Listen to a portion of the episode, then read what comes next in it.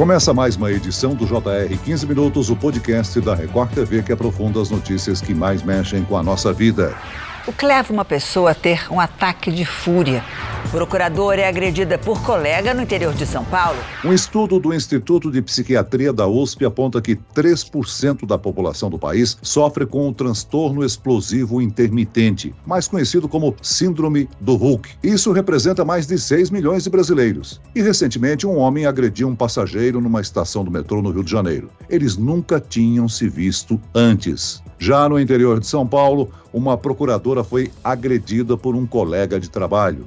Por que flagrantes de violência e crueldade estão se tornando frequentes? Como diferenciar um ataque de raiva de um transtorno explosivo? Para entender sobre questões comportamentais e o papel da justiça nos casos de ataques, o 15 Minutos de hoje conversa com a psicóloga Liliana Seger e o advogado criminal Ariel de Castro Alves. Bem-vindo, doutora Liliana. Obrigada pelo convite. Bem-vindo, doutor Ariel. Olá, Celso. Olá, doutora Liliana. É um prazer participar desse podcast. E quem participa também dessa entrevista é o repórter da Record TV no Rio de Janeiro, Felipe Batista. Ô Felipe, um dos exemplos recentes de violência gratuita é esse do Rio de Janeiro. A vítima não conhecia o agressor. Oi, Celso, doutora Liliana, doutora Ariel, um prazer imenso estar aqui com vocês no JR 15 Minutos, diretamente daqui do Rio. Não, a vítima não conhecia o agressor, até nas imagens que a gente conseguiu, a gente mostra toda a movimentação, né, tanto da vítima quanto do agressor, chegando ali ao metrô. De repente, de uma hora para outra, o agressor que estava na frente dele levanta na outra estação, quando o metrô para e acaba agredindo ele, primeiro com uma mala, depois com vários socos e chutes. Queria até perguntar para a doutora Liliana, é, nesse caso, por exemplo, aqui do Rio, a polícia ainda não sabe o que motivou esse episódio, né? Acha que foi mesmo um ataque de fúria ali, ainda estão, inclusive, é, reconhecendo esse criminoso. Mas queria perguntar, doutora, por que, que esses flagrantes de violência, por motivos tão banais aí, aparentemente, têm sido mais frequentes no país? Eu acho que a gente tem que deixar claro quais as situações que, na verdade, estão ocorrendo agora ou que sempre ocorreram, né? Um ataque de fúria, um momento de explosão, de raiva, não significa um transtorno. O que a gente vai conseguir olhar como um transtorno é quando há uma frequência maior, né? De três a quatro vezes por semana. Mas é importante entender que a raiva, ela se manifesta quando, de alguma forma, a pessoa se sente ou frustrada, ou ameaçada, ou com uma sensação de impotência. Então, então, ela tende a expressar essa emoção de raiva. Quando é que a gente tem que começar a se preocupar? Quando essa, esse comportamento aparece de uma forma desproporcional. Então, independe se essa pessoa conhece ou não o outro, é o que motivou, né? Precisamos entender um pouco mais isso. Agora, doutora Liliana, cerca de 3% da população brasileira sofre com o TEI, o transtorno explosivo intermitente. O que caracteriza essa condição? Quais são os sintomas? Bom, os sintomas, para a gente avaliar que uma pessoa tem o transtorno explosivo intermitente, então nós vamos ver em termos de frequência, ela precisa ter explosões em média três a quatro vezes por semana durante pelo menos três meses, ou o que a gente chama de grandes explosões de quebra de muitos objetos, destruição de propriedade durante um ano. Uh, essas pessoas que têm o transtorno explosivo intermitente, elas têm, primeiro, como uma característica grande, é a desproporcionalidade da reação. Então, alguma coisa faz com que essa reação seja de fato muito exacerbada. Uma outra coisa que a gente tem que prestar atenção no indivíduo que tem o transtorno explosivo é que esse transtorno, que essa explosão não ocorra somente sobre o efeito de álcool ou drogas. E também que ela não tenha um problema, por exemplo, um neurológico ou um traumatismo craniano se a gente tirar isso, ou tirar algum tipo de demência, que a demência também faz com que a pessoa fique mais agressiva, aí sim nós podemos caracterizar o transtorno explosivo intermitente. E que são agressões ou verbais, ou físicas, ou ambas. Doutor, e é possível identificar sinais desse transtorno explosivo intermitente ainda na infância? Sim, a partir dos seis anos, a gente pode começar a fazer essa avaliação diagnóstica do transtorno explosivo. O que é importante ver que quando a gente tem uma criança que tem várias explosões de raiva, assim como um adulto, nós temos que ver o que é de fato um transtorno e o que é uma reação, às vezes, natural, porque a gente sabe que até a adolescência, a impulsividade, ela é muito mais forte, porque ainda o cérebro não está pronto, né? Então a gente vê crianças mais impulsivas e não necessariamente isso é um transtorno. E outra coisa importante é ver quando é um transtorno explosivo intermitente, quando é um outro transtorno também relacionado à raiva. Agora, doutor Ariel, quando uma ameaça ou ataque pode ser considerado um crime, a vítima pode recorrer à justiça em qualquer sinal de agressão? Sim, nós temos aí as, essas várias situações configuram-se em crimes. Nós temos principalmente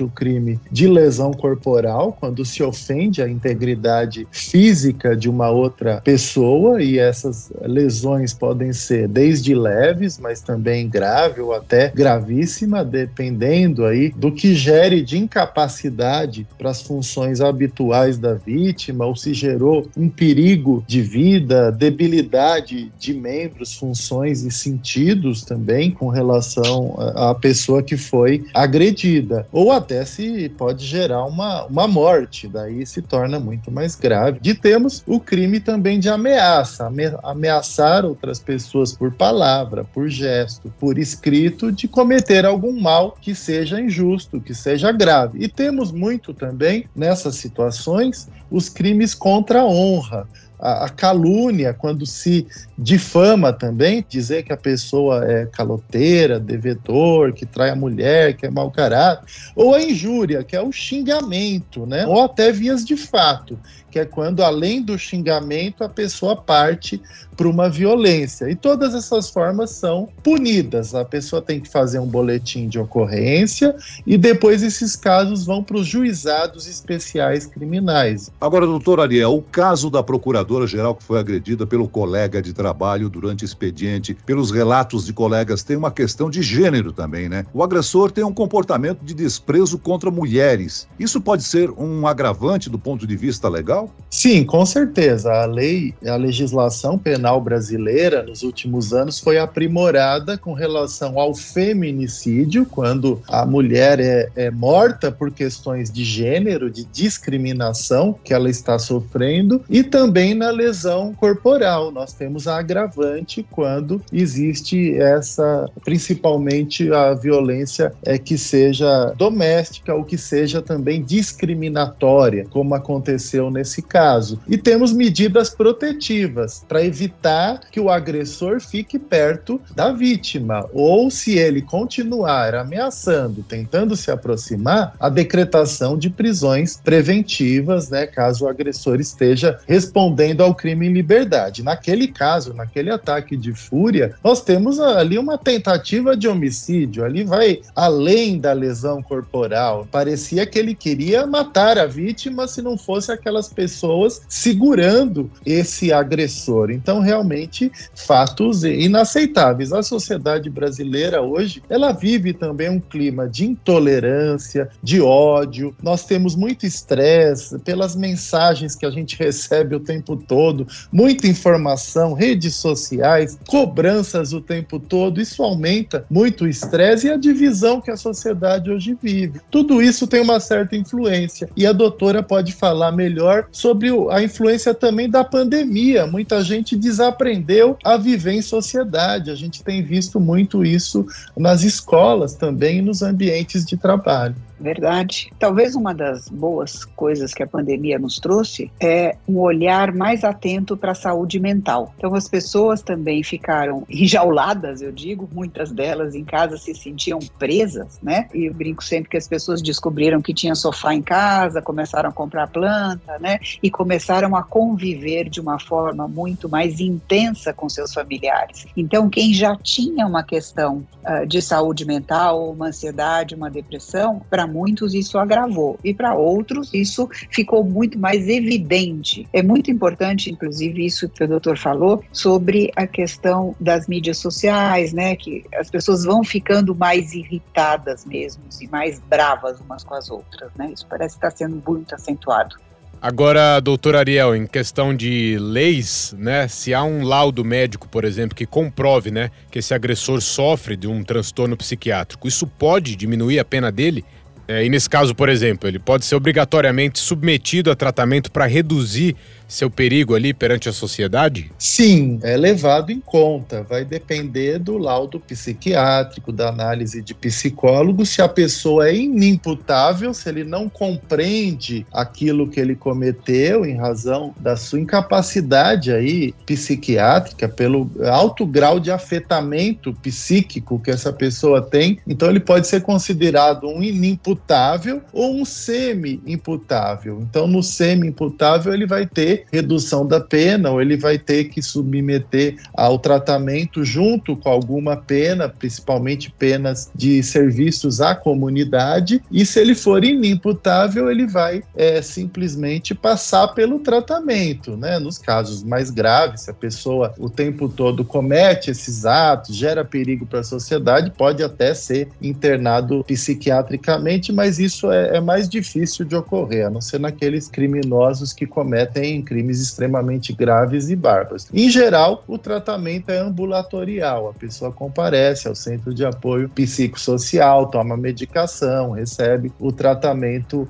adequado. Toda vara criminal deveria ter uma equipe técnica com psiquiatra, com assistente social, com psicólogos e ter procedimentos de mediação de conflitos, de justiça restaurativa e muitas dessas situações é uma pena muito é, mais adequada você colocar a vítima e o agressor frente a frente no tribunal e um pedir desculpa para o outro e um é, compreender o que que ocasionou aquela situação de ofensa, de ou até de agressão. Tanto o doutor Ariel como a doutora a Lilian já falaram a respeito da, dos efeitos da pandemia que podem ter contribuído para o aumento desses casos no noticiário, né? Sem dúvida alguma, a, a divulgação, o papel das redes sociais na divulgação desses casos também é, tem influenciado, né, doutora? Tem sim. E influenciado, às vezes, até de uma forma positiva, porque as pessoas começam a descobrir e ouvir falar sobre isso e a procurar um tratamento e entender. Porque é importante ainda deixar claro que quem tem o transtorno explosivo intermitente, ele tem essa reação desproporcional e no momento em que ele está explodindo, ele não consegue ser contido. E depois que isso passa, os 30 minutos, 40 minutos, ele sente um certo arrependimento. É como se baixasse, porque é um transtorno do impulso. Então, o que nós temos que ver é que muitas vezes o indivíduo que tem o transtorno explosivo, ele não faz coisas para se dar bem, muito pelo contrário, ele faz para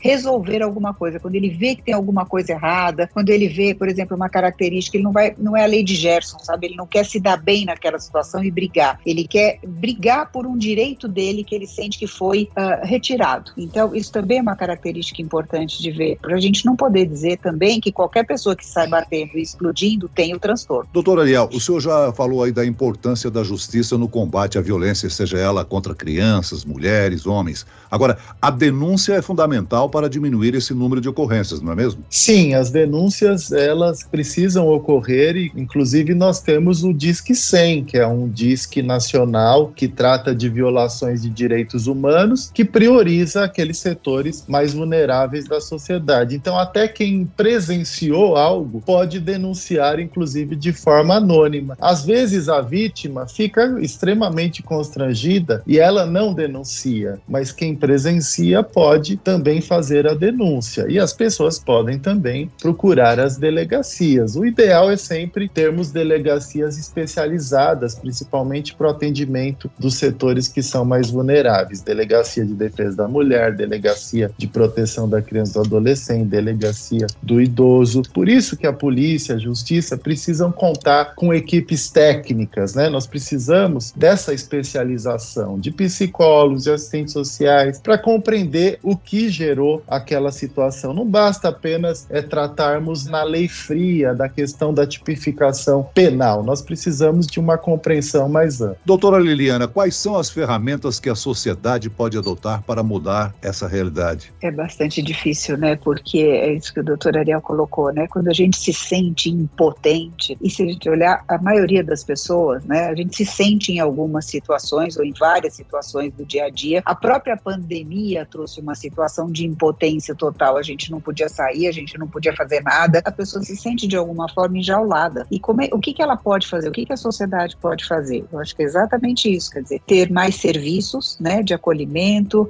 formação dos profissionais, formação desses profissionais nas escolas, né, para que elas possam trabalhar com bullying, com a raiva, com a agressividade, porque se sentir raiva. É uma coisa natural, é uma emoção de defesa do organismo. A questão não é o sentir a raiva, é o que nós fazemos com essa raiva. Como é que nós pomos essa raiva para fora de uma forma brutal ou de uma forma que nos leve a conseguir alguma coisa de uma forma mais adequada. Muito bem, nós chegamos ao fim desta edição do 15 Minutos. Eu quero aqui agradecer a participação da psicóloga doutora Liliana Seger. Obrigado, doutora. Obrigado vocês. E do advogado Ariel de Castro Alves. Obrigado, doutor. Obrigado. E agradeço a presença do repórter da Record TV no Rio de Janeiro, Felipe Batista. Obrigado, Felipe. Eu é que agradeço o convite, Celso. Sempre um prazer estar aqui conversando com você e com os nossos ouvintes aí que nos ouvem nas plataformas digitais. Abraço e até a próxima. Este podcast contou com a produção de David Bezerra e dos estagiários Lucas Brito e Kátia Brazão. Sonoplastia de Marcos Vinícius. Coordenação de conteúdo Camila Moraes, Edivaldo Nunes e Deni Almeida. Direção editorial Tiago Contreira. Vice-presidente de